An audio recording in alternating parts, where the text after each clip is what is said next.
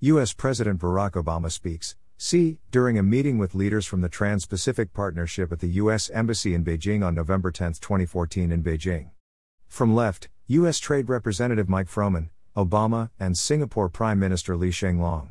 Top leaders and ministers of the 21 member APEC grouping are meeting in Beijing from November 7 to 11. AFP photo slash Mandel Ngan. Photo credit should read Mandel Ngan slash AFP slash Getty Images.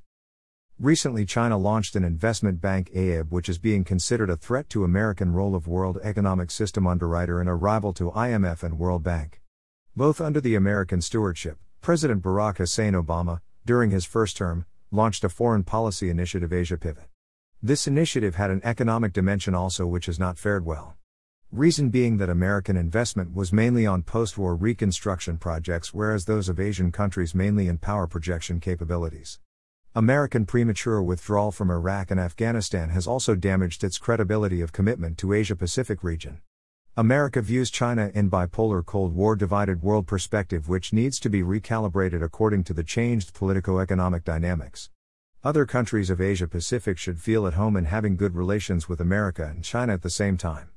In Asia Pacific pivot it was well recognized that due to major shift in global geopolitical dynamism major share of political and economic activities in 21st century would be written in Asia Pacific region. These factors therefore should be bedrock of TPP, Trans-Pacific Partnership initiative as well. TPP was also launched during his first term and has achieved across the board successes in trade talks with participating countries. Obama is now seeking a fast-track legislation authority from the lawmakers previously known as TPA Trade Promotion Authority, if approved, will give President an authority to negotiate trade deals with partner countries and present them to the Congress for up or down vote.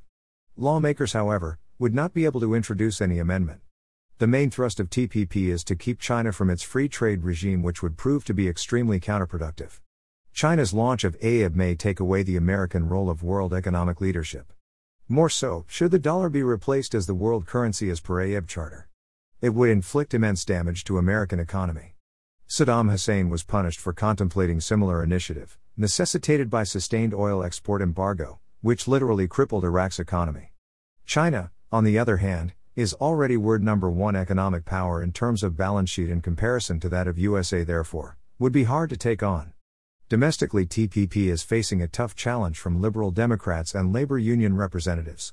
Their concern is that trade pacts may hurt U.S. workers and further widen the income gap as did the previous free trade deals.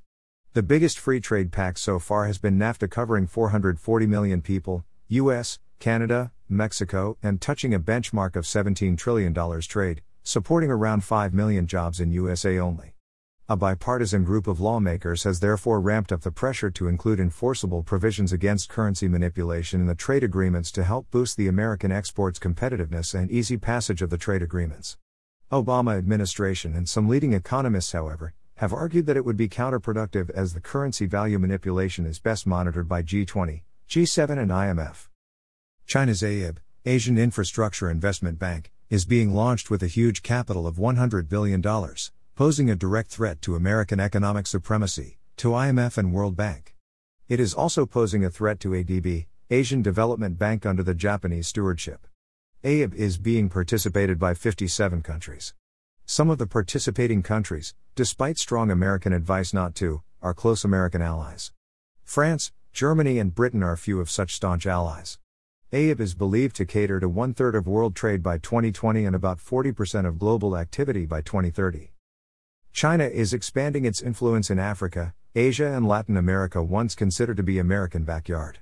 In Latin America, it has invested $119 billion since 2005 with fewer strings attached in comparison to IMF and World Bank loaning regimen. It has loaned 56 B to Venezuela, 22 B to Brazil, and 19 B to Argentina.